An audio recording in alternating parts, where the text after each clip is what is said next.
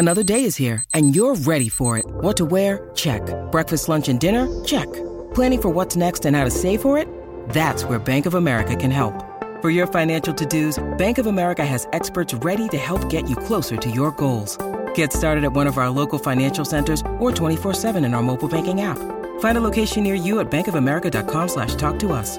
What would you like the power to do? Mobile banking requires downloading the app and is only available for select devices. Message and data rates may apply. Bank of America and a member FDIC.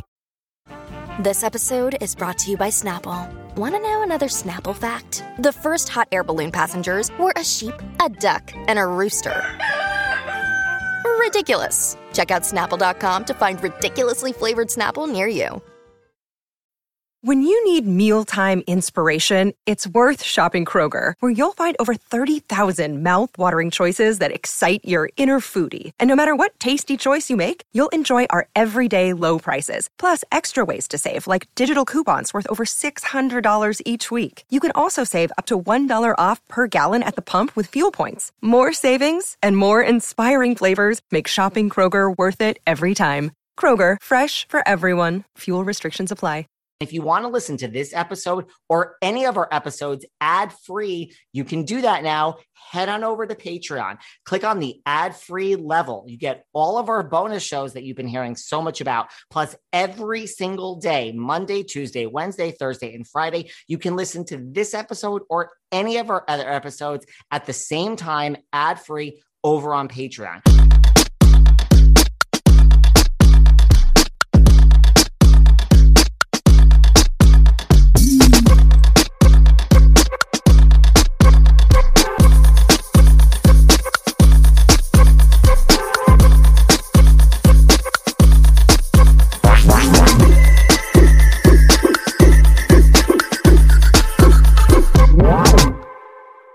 Hey everyone, this is David. Welcome back behind the velvet rope. Let's just get right into it today because we are joined by the one, the only Mr. Corey Feldman. Woo! Yeah, yeah, yeah. All right. Those What? are your fanfare. Ah! Listen, you can give me as much fanfare as you want, Corey. yes. What what is going on today? How are you? Go, David, go. What's going on? Um, well, let's see. I am preparing for a very exciting photo shoot uh, today uh, with this legendary photographer. I'm so excited to be a part of his work because he's doing an exhibit with Jane Goodall, which is very exciting. So I'm going to be part of this. Uh, I guess you know um, exhibit that's going to move around. It's going to be a rotating exhibit that's going to change locations, and it's all going to raise awareness and money for the Jane Goodall Foundation. So very excited to be a part of it. And this guy's like photographed every legend in the world from, you know, Pacino to De Niro and all that kind of stuff. So I was really, really honored and flattered to be asked to be a part of it. Wow. Well, listen, you have your amazing background behind you. I want to talk That's all right. about Love Left 2.1 and the Corey hologram. But before we get there, the Corey hologram. And my new single, my new single, Come Back King. And your new single and the box set. But you know, before we get to all this current present stuff, here's Yeah. my thing. When you look back, I mean, you have been in the business since really the beginning, age three. Like, do you have memories of that, like, you know, early time in your life at all? I mean, I, I I personally say can't remember. thanks for the memories. No, just joking. Um, yes, I remember everything. I remember everything. This is like an elephant's mind up here. It's crazy. I remember everything, every detail. But of course, there's holes. You know, there's going to be things that you don't remember like every single day, but there's those key moments, pivotal moments in your life that I think we all remember. But uh, some people, I guess, their memory starts at five or seven or 10. Mine starts at three. Wow. Yeah. I'm totally jealous. I don't know when mine starts, but it's way past three. Let me just put it that really? way. Really? Yeah. What's your first memory? it, it it never used to be that way, you know. So I don't Yeah. know, but like the older I get, um, like I remember like various strange things about early childhood, but like high school, like teen years is really isn't that crazy? Really? Yeah. Really? So there must be something there. I- Have you ever done any like therapy to try to go back and see what you might have going on? I, I I know. I mean, like the logical sense is, listen, did I have a happy childhood? No. I mean, like I was bullied there you go. I, There you I, I know. I, I know. Right. I didn't either, but I just chose not to block it out because I knew it's some for some reason I, I think I knew internally that all of it would be important data later on. You know what I mean? Like it was it was a very weird existence for me as a child because I always lived in a kind of a third person reality. Um, if you can imagine that, but like as a kid, I was severely abused, and not just by being bullied at school, but also abused at home in many different ways, and tortured, and all kinds of really messed up stuff. So, like, when you have that kind of a really painful existence, I guess there's two ways to go about it. You know, you can either block it out, or you can really kind of take it in and focus on it in a way that, like, you internalize it as a third person perspective, which is what I did.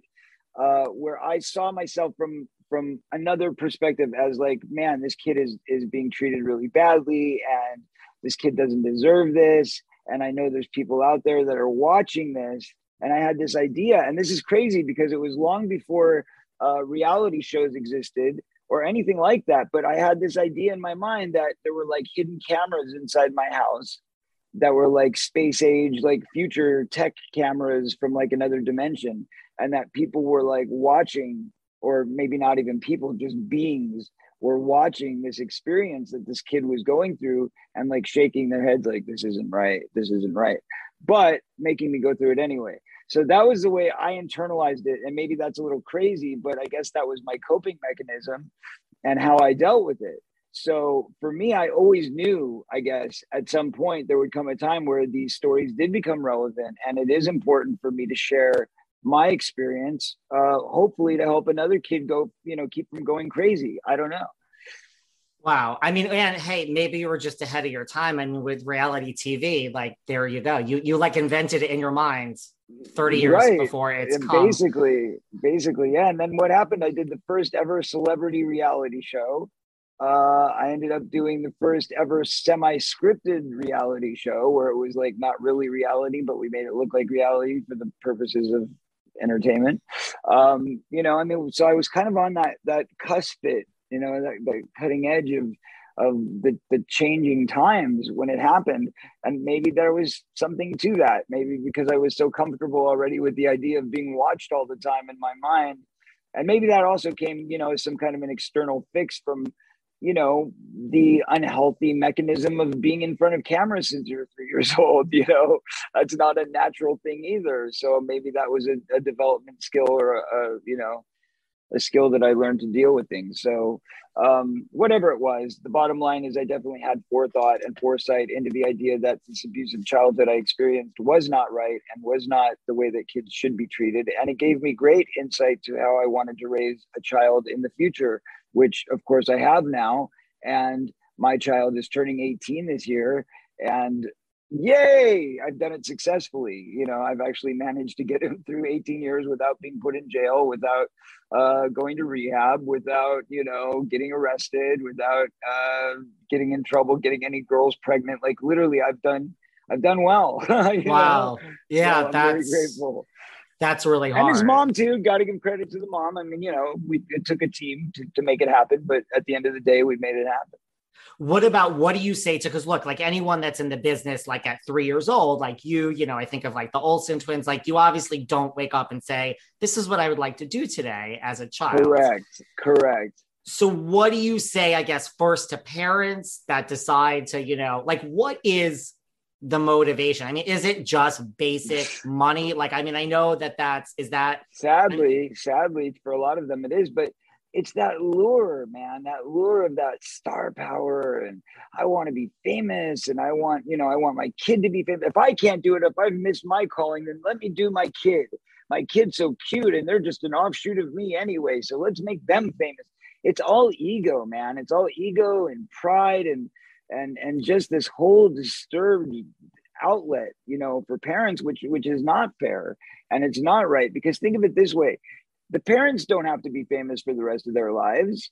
They're not the ones who are going to be recognized every time they walk down the street. They're not the ones that are going to get guffawed at if they don't work out as a child star and end up having to work at taco bell. You know what i mean? Like who pays the price? The kid pays the price through the totally. rest of his life. And it's all because of your selfishness, because of your selfish, you know, whimsical idea that you want this or you want that, whether it's money or greed or power, it doesn't really matter, but it's still selling your soul.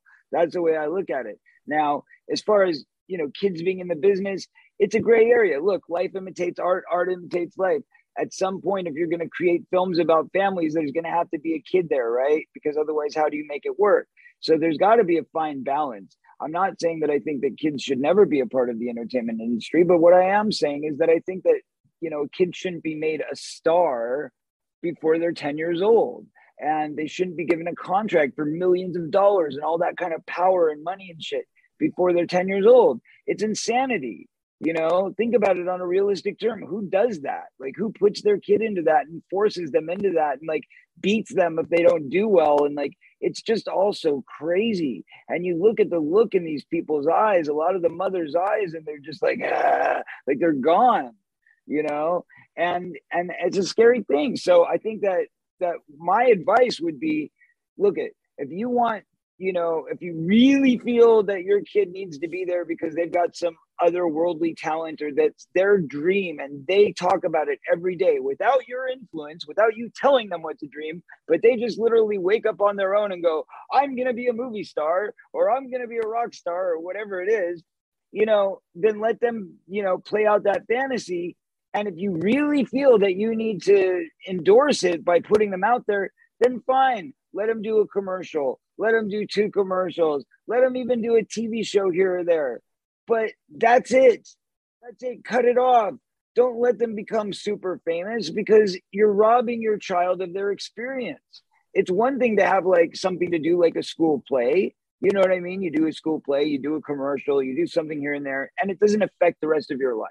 But if you do something like, you know, a hit TV series you're going to be remembered forever. And and that's a price that that kid that person is going to have to pay in life. And um, it's just not fair. It's selfish. That's the way i look at it. It's very selfish. I mean it makes sense. And like not to be you know i'm from new york so i just like maybe i'm jaded but i other than money and fame i don't understand there, there can't be really any other motivation at that age for a parent there just can't be right i mean right exactly and the other thing you have to look at is you know, look at all the bad stuff that we hear about coming out. Is it worth taking the risk? You know, what if guys like me are right? You know, I'm sure there's plenty out there that are going to say I'm lying or that, you know, my story's not credible or whatever, even though I've been telling the same story my whole life and I've never changed it once and never wavered. But, you know, there's still an army of haters out there that try to publicly defame me and defraud me and, and all kinds of stuff all the time and constantly try to say that my truth isn't my truth and, you know, it's how dare they? But whatever, you know, let them have their fun. The bottom line is the truth is the truth, and there's only one truth, and God sees that. That is true. So when did you decide, you know, you're put into this? When did it change for you of like, wait a second, this really is what I want to do? Like, was it your teen years? Like when we got into the 80s? Was it before that? Like, when was it like, wait a second? It was, it, it was never, this is what I want to do. It was, I have no choice now. You know i'm either going to fail at this life that i've been built or i'm going to find a way to work with it and make it work for me.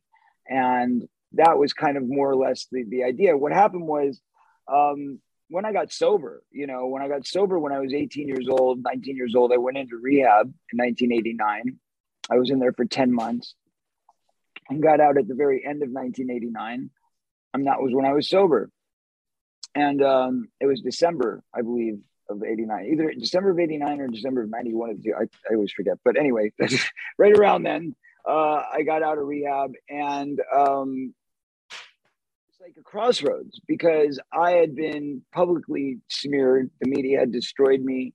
You know, it was like I made this this mistake, which was called being drugged by a pedophile who decided to destroy my life by drugging me and taking control of me. And because of that, I became a drug addict. And nobody asked why. Nobody wanted to know why. Nobody cared about the inner pain or the turmoil or what I'd been through. Nobody had any empathy or sympathy for what I'd been through. They were like, You're a drug addict. Screw you. This kid's going down. And that was the way it went down. So at 18 years old, they had basically written me off my life was over, my career was over. I would never get another leading role in a A plus theatrical motion picture studio film. To this day, still hasn't happened. Still has not happened. I've put out a lot of movies in the last 20 years. I've executive produced movies for Warner Brothers.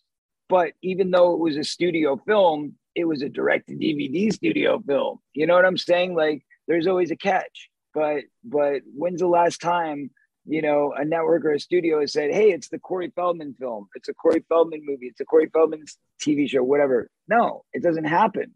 Why is that? Why is that? Because there's a stigma. Because I did drugs when I was 17 years old and got sober by 18. I got news for you. Everybody does drugs in Hollywood, and they're still doing drugs, and nobody even mentions it they get away with it as long as they don't see anything, put the blinders on, everybody's cool. So it's just like it's hypocrisy. It's complete hypocrisy. But I I later realized that it wasn't about the drugs. It wasn't about the fact that, you know, I was drugged and controlled by adults when I was a child that led me to be molested and all this stuff. Like, okay, yeah, but it wasn't about that. What it was about was the fact that they knew that I was going to be an honest, forthright person that was going to speak the truth and that is the biggest fear right that's the biggest fear so they've been trying to shut me down silence me um, emasculate me desensitize me sanitize me all of these things they've been trying to do to tamper and damper my image and my voice and my my human being because god forbid i tell people the truth yeah, that's and so I've been ostracized for it, you know, and that's the way it goes. But guess what? I still keep creating. I still keep giving love anyway because I'm a love being and it's all about love. And if we succumb to the pressure of self-hatred that they try to instill in you and i mean hardcore you know i've never seen anything like what i've endured the last five years uh, since i decided to tell my story in a, in a documentary you know, when I decided I was going to have a campaign and try and make the first movie, which failed, you know, we only raised like $300,000 because it all got corrupted by Judy Haim, the mother of the the child that I was best friends with that was also raped. So I, I promised him I would tell his story. And and we told my story and we told his story and we put it into, you know, originally I was putting it into a feature film. And then that just got, you know, the kibosh, it got shut down, even though when I first made the announcement, fans rushed to my side and we had like $250,000 raised in the first 12 hours because wow. people wanted so badly to support me. And then she came in and said I was a liar and it was all BS and I was a grifter and I was just trying to get money out of my fans and it was all BS. Like, who does that? Who does that? Like, if you don't agree with my experience, you have the right to debate it. We can go lie detector to lie detector any day of the week. Any day of the week. I'll say that again any day of the week. But that said, don't you dare come in here and try and silence me and tell me that my truth and my story is not valid. Screw you. The wait is over. That's right. A season five of The Kardashians is here. Just when you thought life couldn't get any faster, they're punching it into overdrive. Kris, Kourtney, Kim, Khloé, Kendall, and Kylie are back and continue to defy expectations in all their endeavors. So get ready to go behind the glitz and glamour of the most iconic family on television. The all new season of The Kardashians premieres May 23rd, streaming on Hulu. This summer the world must answer one question Why has no one made a popsicle that gets you high yet?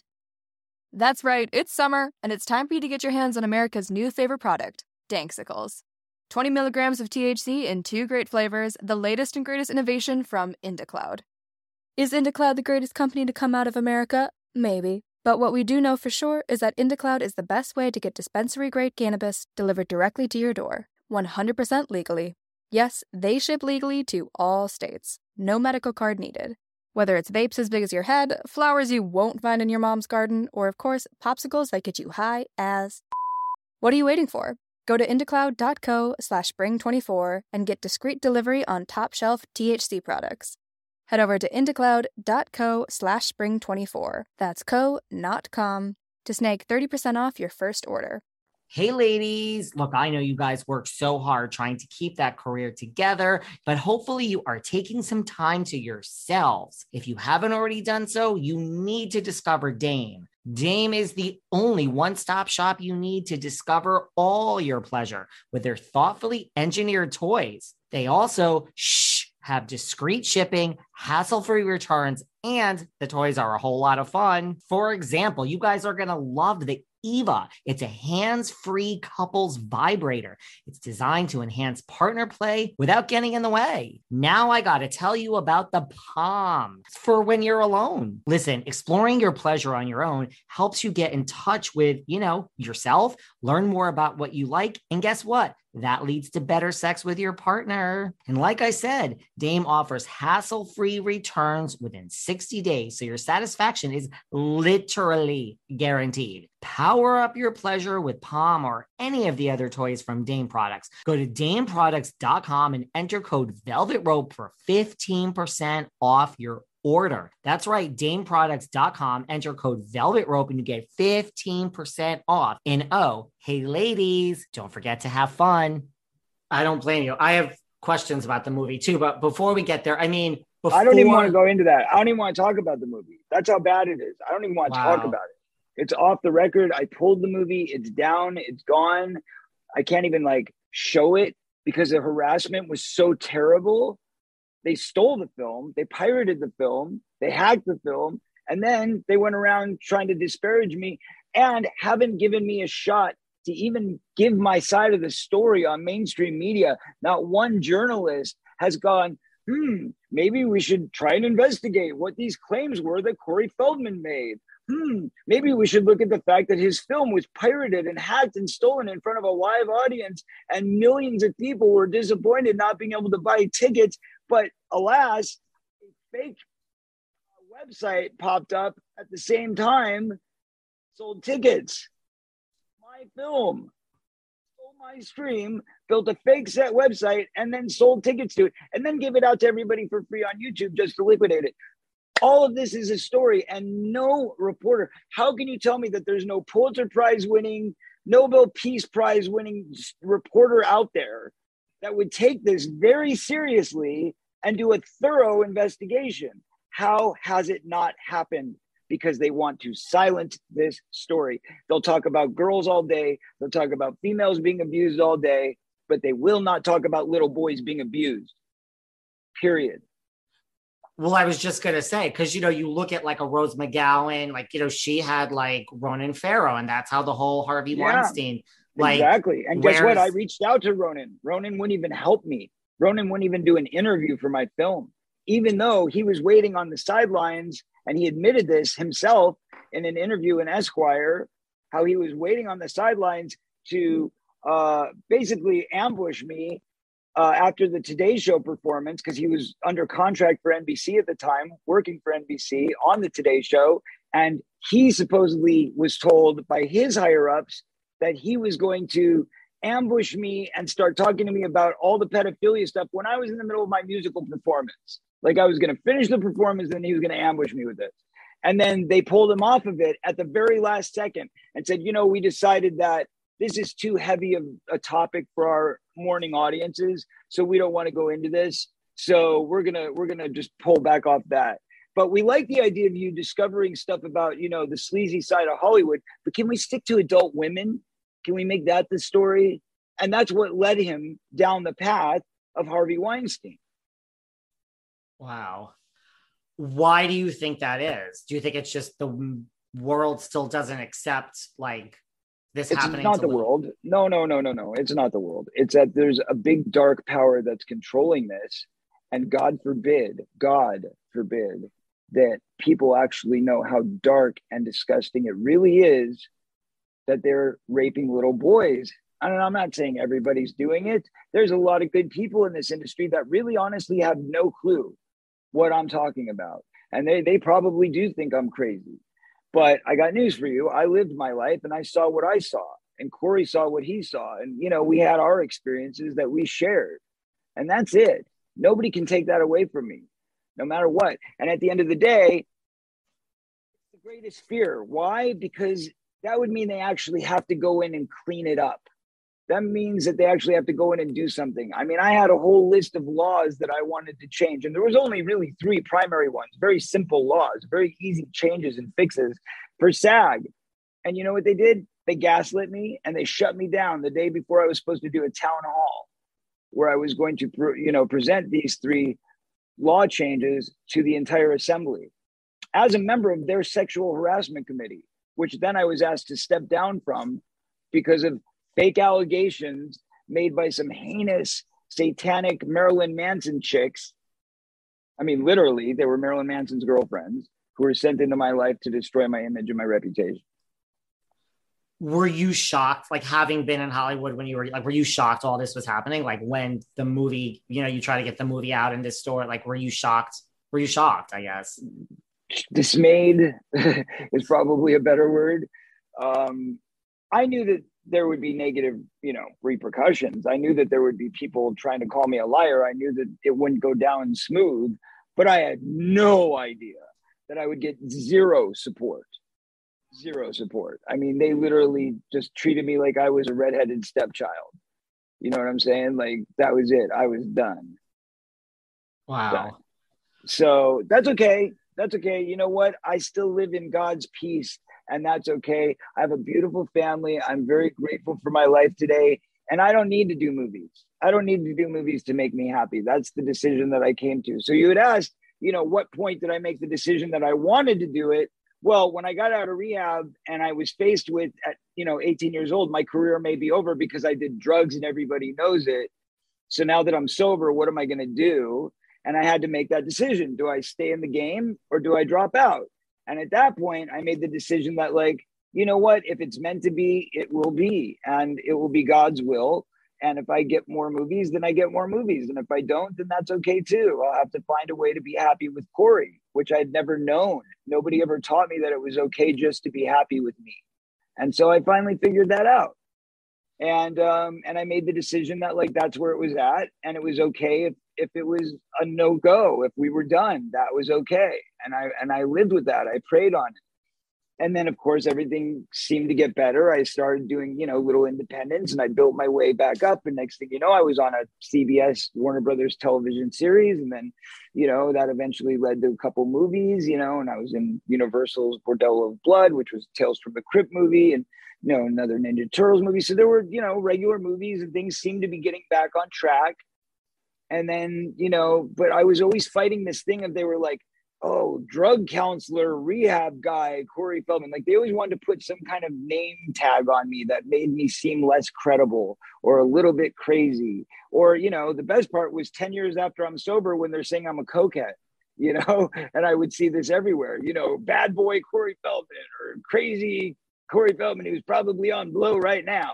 And i'm like guys, I haven't done blow in 30 years. Wake up, smell the roses. Or like the whole Today Show thing, like you just said, like when you were doing your music, that had a whole thing, like right after it. Well, exactly. Because why? Because it was a setup. The whole thing was a setup. They were trying to justify the means of why they would put Corey Feldman on a top rated slot in the morning. Well, obviously to lampoon me, obviously to lambaste me. That's why all the media came out with the exact same story at the exact same moment. You could read any headline from any paper within five minutes of us walking off the stage, and each one said the exact same thing, give or take a word or two. Is wow. that coincidence or is that synchronicity? Yeah. Did you enjoy the time back when you were making these blockbuster films? I mean, like Goonies, like you were in like anyone that grew up in that period, like these are the movies. I was an abused. I was an abused slave child. How would you enjoy it? Not at all. Right.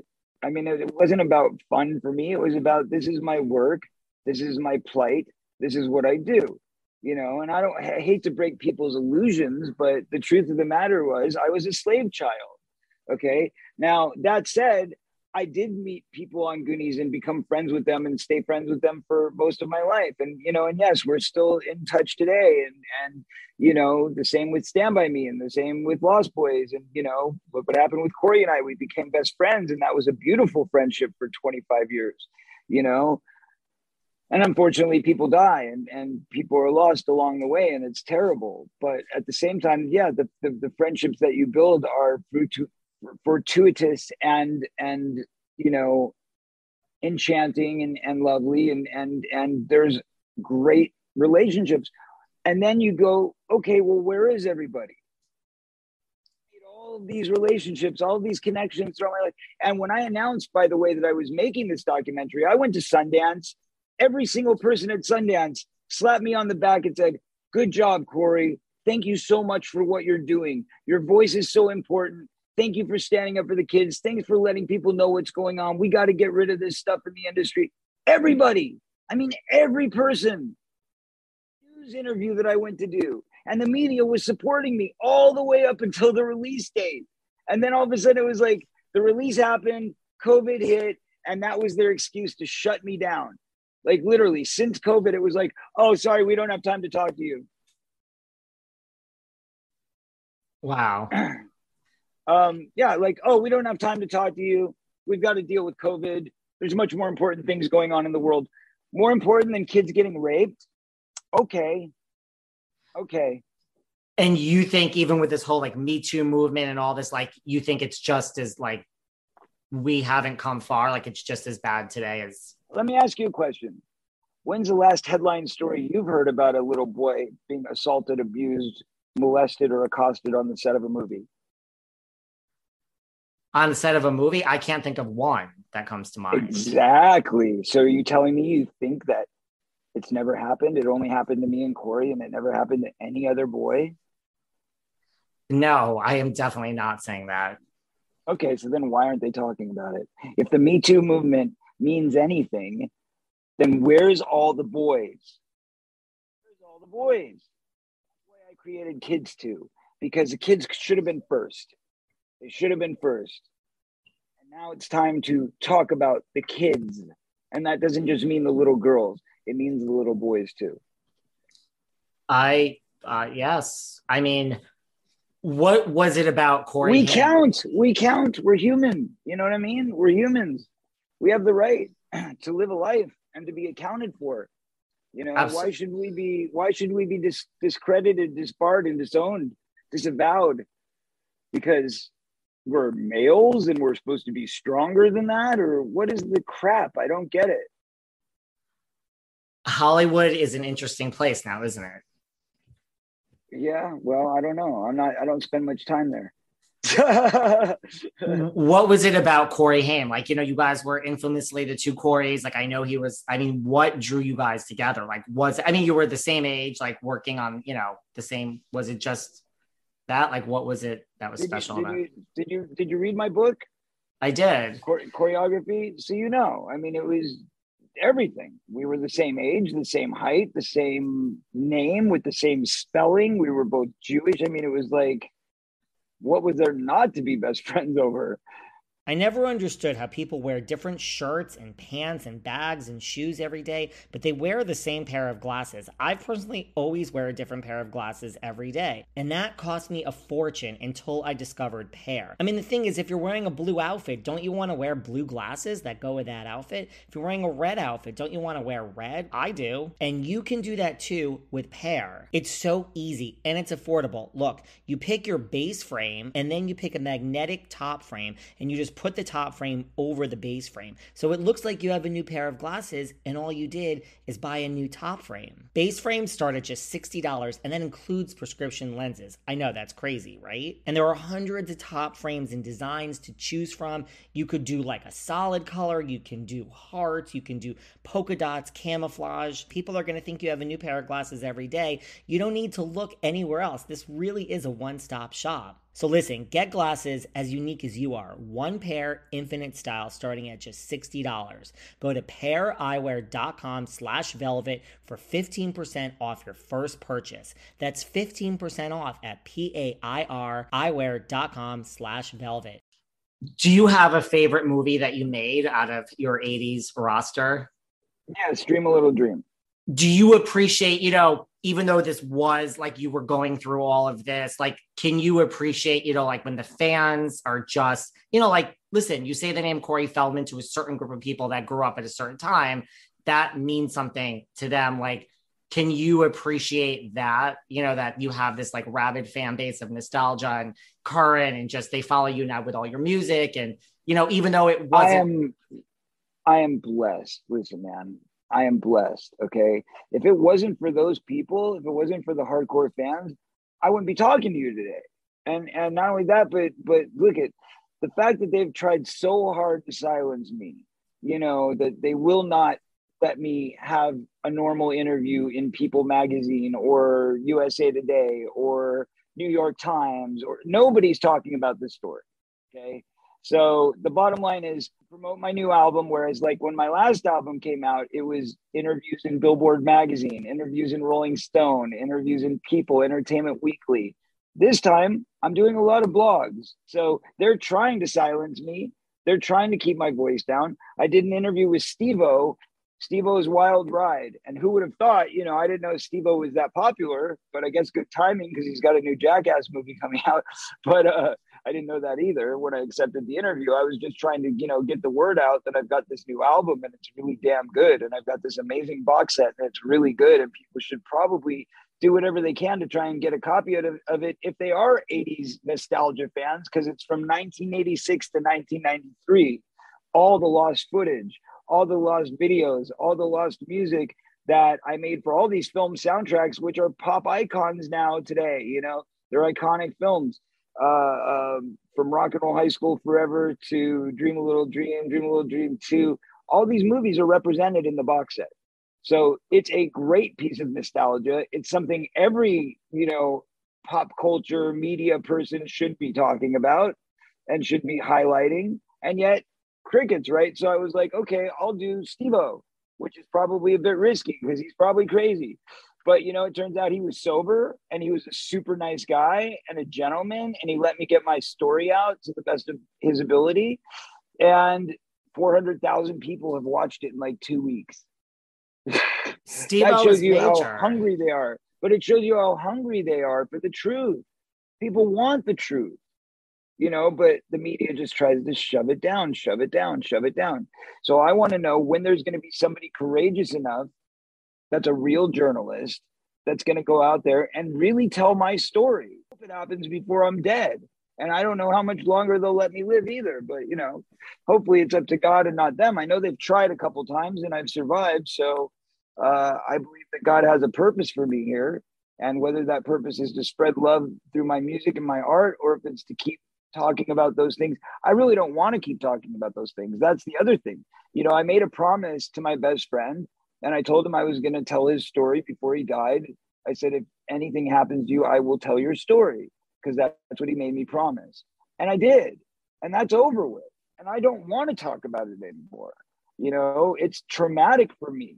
It's PTSD every time I have to bring it up and every time they bring it up. And here's the funny thing you know, they won't let me move on. They won't let me exist. They won't let me have my career back. But yet, even though they're mad at me because I brought it up, I'm harassed by it every single day, every single day on Twitter. Answer to these crazy people who interrupt my conversations. They're blocked. I mean, these are hackers, high level, high level, well paid, 24 hours a day, trying to disparage me. All they do all they do from the moment they wake up. And you can see it. All you got to do is tweet something positive to me on Twitter and you'll see it because they'll jump in with their comments. Go look at my Wikipedia page. It's full of lies. It's the most negative, derogatory, disparaging Wikipedia page you've ever read for a guy who spent his life spotless. Aside from being arrested for the drugs that the pedophiles gave me at 18 years old,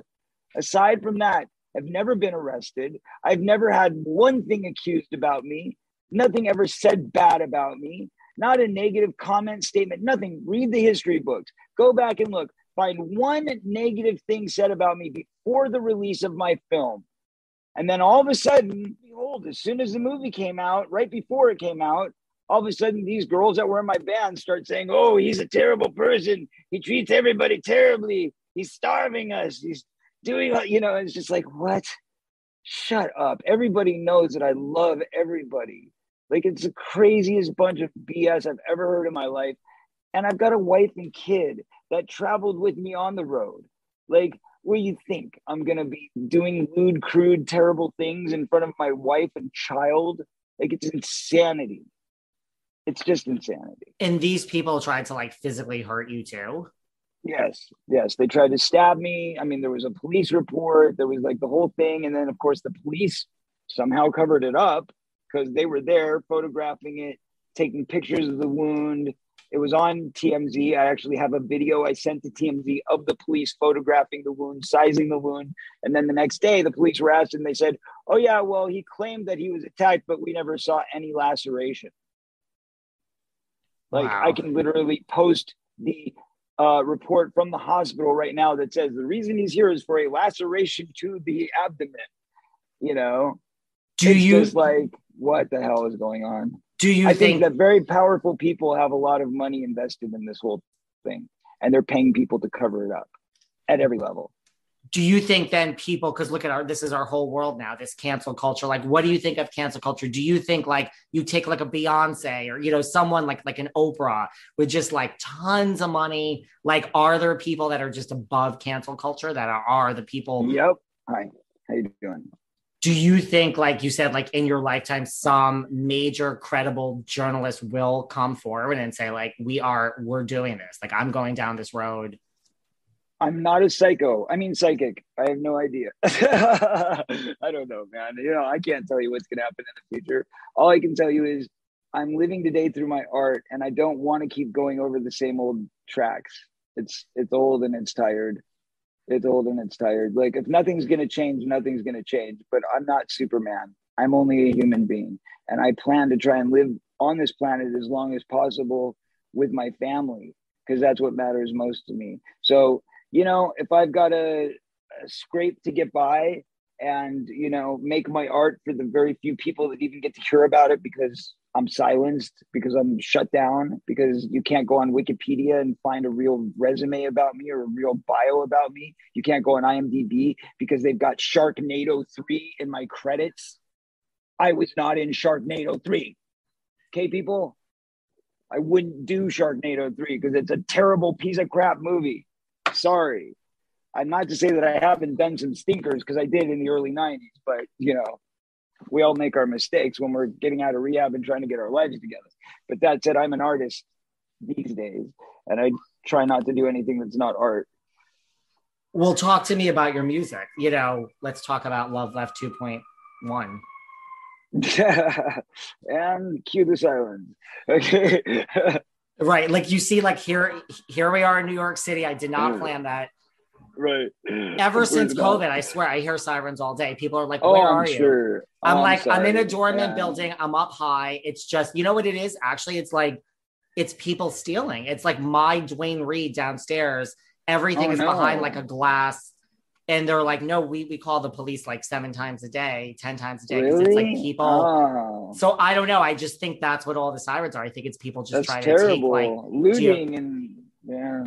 And it's, not sad. unsafe to walk around. It's just you don't realize it. You're like, why is the deodorant all of a sudden? You're like, oh, I get it. That's why it's behind the plastic glass. No, well, that's sad. It's I thought it was behind plastic because they were afraid of germs.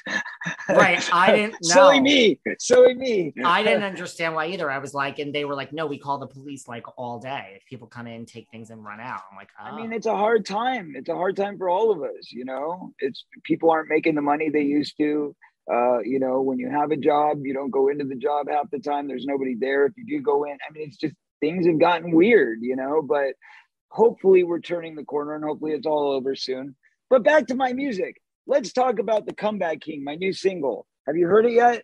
I have heard it. And I I hear listen, I'm I'm stuck in the 80s. I love the 80s, early 90s for music. So I hear all of that in music. So I mean, I hear like that old, like you said, nostalgia 80s early 90s in it. I mean, tell me I'm wrong, but that's what I hear in like a good way. Yeah, yeah. Yeah, yeah, yeah. Well, I mean, like, look, obviously there's gonna be a piece of that in my music, you know, no matter what, because it's it's the era I was raised in. But I also write, you know, I think pretty current music. I mean, we've got, you know, Curtis Young on there who's phenomenal and he's definitely a very modern rapper of today. You know, totally. his dad is Dr. Dre. His dad is Dr. Dre. So obviously he's got a little bit of that in him too. But the point is, he's a, a brand new, spanking new contemporary artist. So the idea is collaborating with, you know, new artists and keeping myself on the pulse of what's happening in pop culture, you know. And and I try to always do that, to always keep my finger on the pulse so I know what's going on and, and I don't come off with something that's dated. But that said, look at the design. Obviously, we're releasing a lot of music from 86 to 93 that was from those days. Now, Comeback King is from the new album, which is called Love Left 2 Army with Love. And it's a sequel to my first album, which was released in 1993. And that album was comprised of songs that, you know, were basically written between 89 and 93. But what a lot of people don't know is that between 86 and 89, I had written and recorded probably like two different albums worth of material that never made it out because of one reason or another. Mostly because of the stereotype, because they always said, well, you know, if you're a if you're a, an actor, you can't be a singer, and if you're a singer, you can't be an actor, and that's the way it was in the '80s because it was ruined by people before me, my predecessors like John Travolta and Scott Baio, and you know, people that you go like, I don't really want to think of an album from that person, but they did, and it kind of ruined it for everybody. And so there was this. By the time I got there, because that had happened in like the late 70s, early 80s.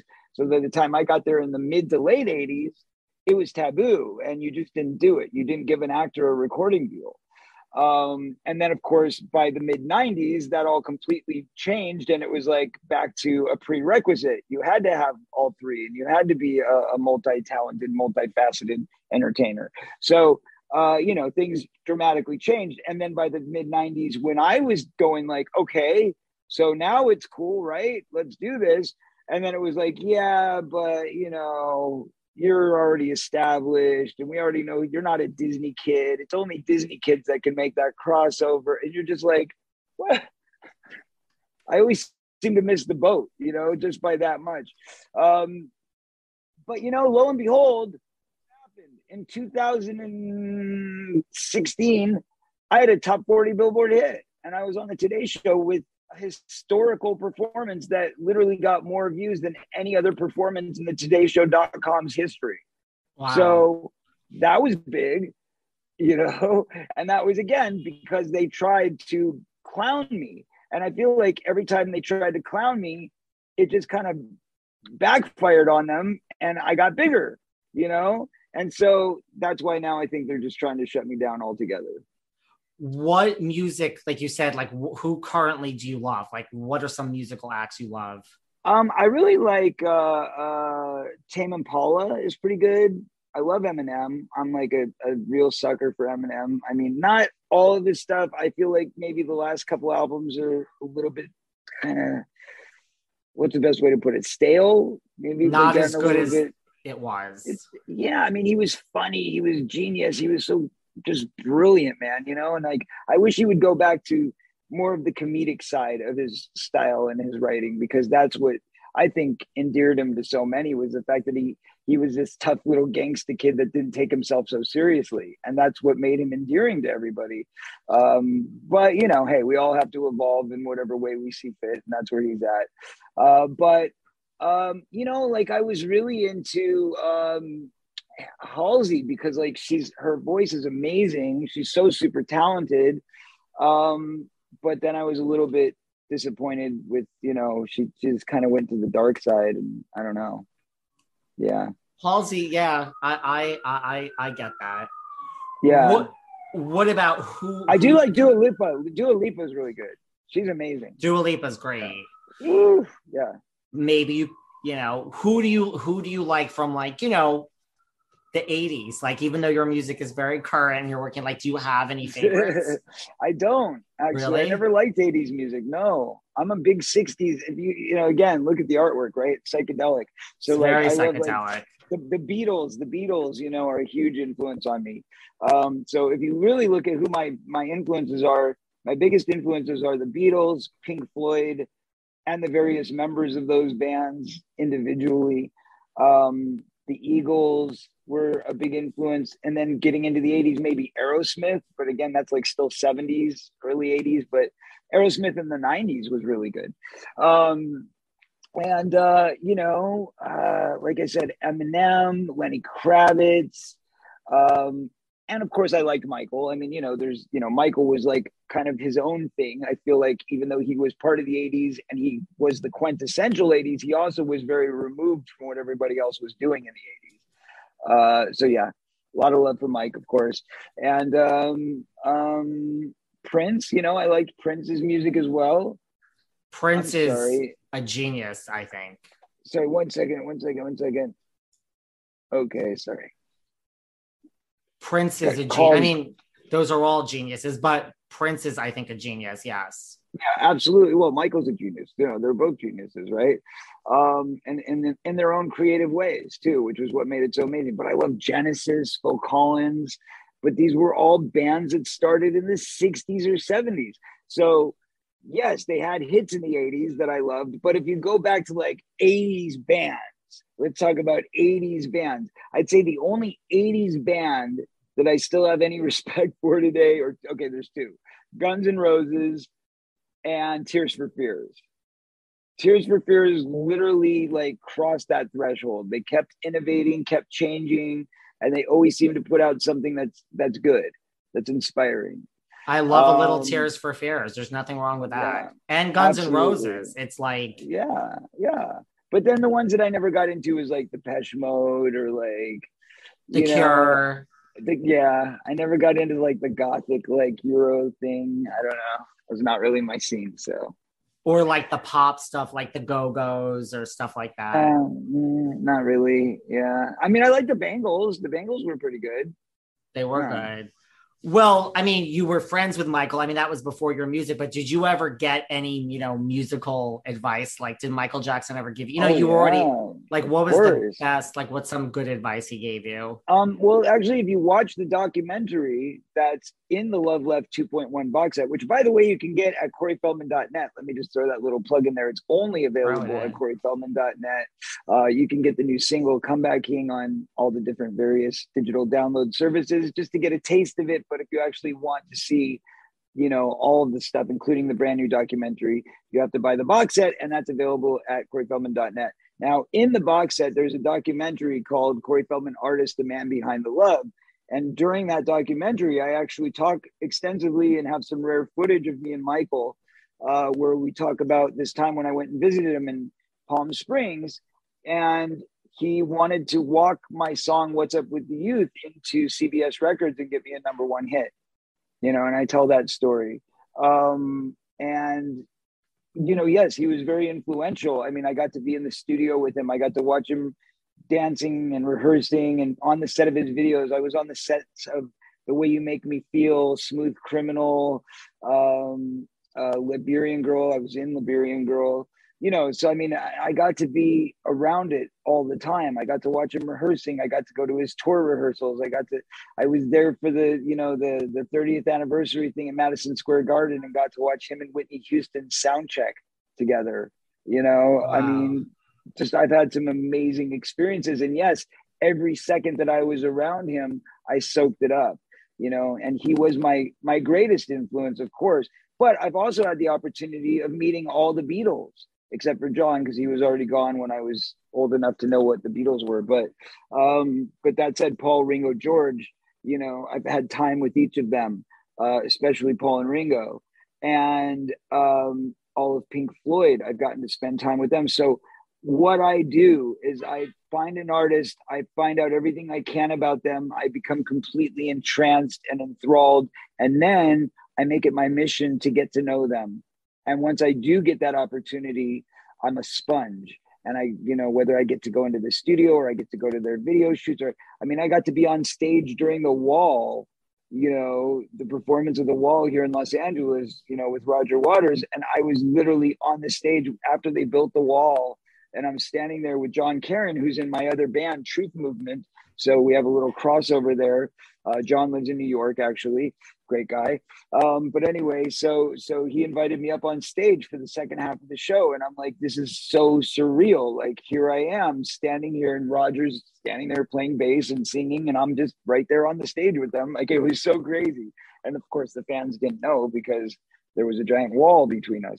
Um, but anyway, you know, because I've been lucky enough, because I've been fortunate enough, and I feel so blessed to have those experiences, I'm never going to let those experiences fall by the wayside as a meaningless experience. I'm going to take that opportunity and rise to the occasion to soak up as much as I can, learn as much as I can, become, you know, just grateful and and inundated with the knowledge that I can derive at that moment to get as much as I can possibly get to take into my process and go, well, what would Roger do? Or what would Michael do? Or what would Paul do? Or, you know, and, and that's learn from the greats. The wall is still one of, I mean, just start to finish, just I think one of the most like I don't even understand how someone creates that. It's so brilliant. I, yes. I don't get it otherworldly. it's yeah. So what happened when Michael wanted to take your song and walk it into CBS Records and said, well, i can't. If I if, if I tell you that, nobody's gonna buy the documentary, man. You got to buy the documentary. Well, okay, that's that's true. I think I've given you a, a very good, uh, you know, breadth of information without without giving any um, implicit details, right? That's true. What is then what's one piece of advice like that Michael or like one of the Beatles has given you like musically which just has stayed with you? Um, I think Michael would be the the one because I really asked him the most advice. Things like, you know, I asked him, is it is it better to to sing on an empty stomach or a full stomach? You know, and he told me an empty stomach because you want you want that hunger in there first of all and then secondly it's a lot easier to work more of your muscles because you're singing from your diaphragm. So you want to you know work more of your muscles and you can have a lot more capability to do that if you have an empty stomach. If you've got food in there then you don't get to contract the muscles as much so you don't have as much range and you don't have as much control over your your vocal abilities. Wow. Interesting. Yeah. What do you think of like the current day? You know celebrity you know like you were in it from the beginning. Like where do you think this world is now? You know with like twitter you mentioned like right like are we you know everyone could be an insta star now tiktok like what what do you think of all this? Well, listen i think it's great that there's new talent coming up every day and i think it's brilliant that people have more outlets to become famous and maybe in the end it's a good thing that you don't have to necessarily take that gravy train you know that leads to so much destruction to get there. But at the end of the day if you're going to really make it to the big leagues what are the big leagues? Well you're still going to be working within the same realm and the same people that tend to look the other way. So i think that you know number one i would have never gotten the music success that i had if things stayed the way they were in the 90s it's because of the development of digital distribution and being able to you know pick up your own distributor and become your own label and branch out as an artist which is what all these platforms really give you the opportunity to do. If it wasn't for that i wouldn't have two top 40 hits under my belt. I wouldn't even have songs played on the radio more than likely. So all of this is because of where we're at and the technological development and advancements that we've seen in the last 10 15 years. That said um I'm just hopeful and praying every day that there's a thaw in this iceberg. And somehow people start to realize that you know nobody's above the law and nobody's perfect. And things need to be shaken up. Kids need to be given a voice. Children need to be given a voice so that the people that are controlling all the dark power in this industry finally have to pay a price. They finally have to like, you know, look at consequences. And people like me, the underdogs, the guys who've been fighting for justice our whole lives, are finally going to get heard and given some respect and treated with dignity so that we can thrive again, you know. And I know I'm not the only one, but you know, what good does it do for the world if Maya Angelou was silenced? What good does it do for the world if Martin Luther King never had a stage to speak on? What good does it do for the world if, uh, you know, people never saw photographs of Tiananmen Square? Like, for major change to happen, we have to open our eyes and be made aware that these these atrocities exist and they're very very real and we can't shoot the messenger. We can't shoot the messenger and close our eyes to it. We have to become aware and we have to to grasp that we can't run and we can't hide and we can't put smoke screens up and hide it in the media you know so that the the, the bad guys continue getting cloaked and the good guys continue getting silenced because guess what we're not going to evolve and we're going to stay stuck where we were two years ago where everybody was really hard, dark and miserable and unhappy. We're going to go right back there if we don't continue to push for progress and change. We have to progress. And that's a scary thought because two years ago was dark for most people. And i mean the world is still fucked up but we've come a little bit. A little bit. A little bit. Why I agree with everything you just said. What about, you know, like you said, you've done reality TV, you were in the surreal life. Would you ever do a reality show again? I mean, either like family. No, no, I'm done with that.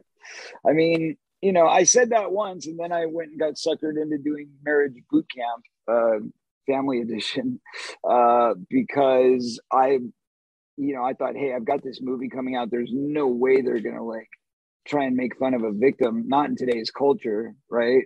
And then they did anyway. You know, I ended up having to threaten them with a lawsuit. It was so ugly. So no, yeah, no, I'm done with it's all it's all frankenbiting and juxtaposing the truth and making people look stupid for the sake of a laugh. And I just I don't subscribe to that type of brainless television. But at least you know that, right? Isn't there some power in knowing that as opposed to I mean, I guess if people don't learn from it from your story, you know what I mean? I guess I don't know what I'm exactly. trying to say. But no, no, you're right. You listen, I've been I've been the sounding board. You know what I mean? Unfortunately, I had to go through all the pitfalls. And I hope that my story is a cautionary tale. I hope that people learn from it. And I hope that nobody's ever treated the way I've been treated again. Because no human deserves this kind of treatment. It's I called equal so rights. It's called human rights just because my skin color is white, I'm still a Jew, and I definitely feel that that plays a part in it. I really do. I think that a lot of the discrimination that I deal with is because I'm a Jew. You do. You know? Oh, absolutely. Like how so? I mean, I'm Jewish, I'm gay, so I mean, I get it, but I mean, I'm just saying. I'm just saying that, like, would the same thing happen if I was just normal Anglo-Saxon, or would I have been given a second chance by now? Or is it like, hey, let's keep him down because it fits the agenda. I don't know. I mean, I don't know. That's the problem. I'll never know. Right. But you think all the, I know is you think the Jewishness factors into it. Well, look at how much anti-Semitism there is right now. I mean, it's a major thing going on in this country, a major thing, and they act like it. It doesn't matter, but I know I was during the pandemic. I had a mask on, and I'm in Texas, and I'm in the back of an Uber, and this guy tells me, I had to get out of New York. And I said, why? He said, because it's controlled by the Jews. You know, they run everything. They control everything. They they own everything. And I'm like sitting there broke, defeated. And I'm like, what? What what do we own? What do we control? No, it's all BS. It's propaganda. You can't believe this insanity. It's not real. And the guy had no idea, of course, that I was Jewish. I didn't say a word. I didn't say a word. I just kept my mouth shut because I didn't want to get jacked, you know. But yeah. this is the this is the hate and the anger that's out there towards us. You know, it's real. It's real. So we can try and lie to ourselves, and you know, granted, you're gay and you're Jewish, and you understand that that sometimes you get a look, or sometimes you get a, a certain tone in somebody's voice where you just know that that is a certain level of hate towards you just because of who you are. Now imagine if you're famous and imagine if you're going against the ropes and against the grain and everybody you see knows exactly who you are when you walk down the street. You don't think there's a certain level of hatred that's going to automatically come out of racist anti-Semitic people? Of course there is. And of course that's an extra level that I'm going to have to jump over another hurdle I've got to get over. My grandfather literally lost limbs uh, in the war fighting the Holocaust, and I'm watching people on the news saying that the Holocaust didn't exist. You know, that's that's my reality. And then, I mean, I get all of that. Like, I agree with all of that. And I do hope, like, even from listening to this, that somebody hears, you know, because, like, I think there are people that haven't, you know, don't know your story. Like, despite the fact that you've told it, you know, I guarantee you there's people listening to this that are hearing it for the first time. But is it there also some empowerment in the sense that like you're not canceled? I mean, you, you are. They tried, but like you're still putting your music out. Canceled, You are. but I'm putting it out to who? I mean, we've sold like 40 copies of my box set.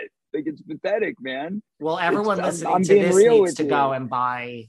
They're not going to though, because unfortunately, just one time hearing an interview isn't enough to make you go out and buy something. You need that commercialism. You need that reminder. You need that constant advertisement. I can't get that constant advertisement. Why? Because I'm not a major studio. I'm not a major network. I'm not a major record label. I can only do what I can do. Now, before I was able to do it, why? Because the media was talking. And when the media is talking, that's as good as an advertisement, right? Because it reminds you all the time. But unfortunately, one podcast here and one podcast there is not going to do the job. As much as I'm sure you have a great following, and I'm not meaning that in any disrespect towards you. I'm just saying about myself, I know that I can't sell records if people don't know my record exists. No, I get, and I don't take any offense by that. It's not like the same as being on the Today Show, and it, that's how right. Right. the media really decides. You know, people don't. I think sometimes understand like you know the record companies. There's so many factors in. it. It's like it's all about who. TV shows, you have two TV shows that premiere the same week.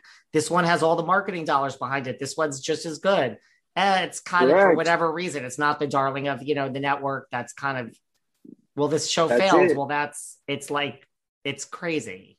Yeah, and it doesn't mean that that wasn't a great show, and it doesn't mean it didn't have tremendous actors and a tremendous writer and a tremendous director, and it was all done well.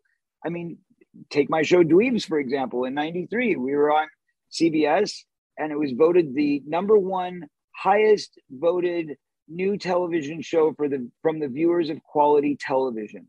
So it was like given an award for being like the best new show because it had like heart, it had a good moral kind of fiber to it. It was about the coming age of computers. It was before its time. It was like leading the way, and it was canceled after seven episodes because Wow. it just didn't get the ratings because they didn't put the marketing dollars into it that they did the other shows that were on the network. And that was that. that's the end. Didn't matter how good it was. Yeah, it didn't matter how good it was. You know? Is there anything else you want to talk about that I didn't bring up? I mean, I always like to give people. Thank you for answering Um, my questions, how but I like people how to bring about- up anything they want. How about just, I think we don't give enough credit to God in this reality. So, can I just take a moment to give credit and thanks to God and say that I wouldn't be here today? I wouldn't be alive today if it wasn't for God Almighty. And when we speak of God, obviously people have different interpretations. I don't suggest that my interpretation is right or correct, but I will tell you that mine is the one of the Father, you know, in the Spirit, and the one that we pray to on our knees, not the one that other dark forces might pray to. Uh, I believe in in the real one, true God, and that is love and light and positive energy, and it's all wrapped into one. So at the end of the day, we need love. We need love in this world right now. If we're going to stay away from the darkness that we had, and and the very dark era that we started leaning towards, and if we're going to stay a positive, progressive world, and in America, a democratic society, we must cling to one another. We must cherish one another. We must support one another, regardless of our diversity, regardless of our age, creed, color, sexuality, or anything else. We must love each other as humans and we must be in God's grace. So that's all I have to say. That is such a good message. I mean, I could. That's great. I think it's that's what people need to realize because look where we are, right? enough fading, enough fighting, enough war, enough pain. You know, let's celebrate one another. Let's not let's not tear each other down. Absolutely. Life is too short. Life is too short, David. Well, listen, Corey, you can come back here any day you want. Thank you for giving me an honest, real interview. I mean, I know that might sound basic, but not everybody does. So that's kind of what I expected. But thank you for living up to that. Where can everyone find you that wants to like buy this or just follow you? Where can people follow you?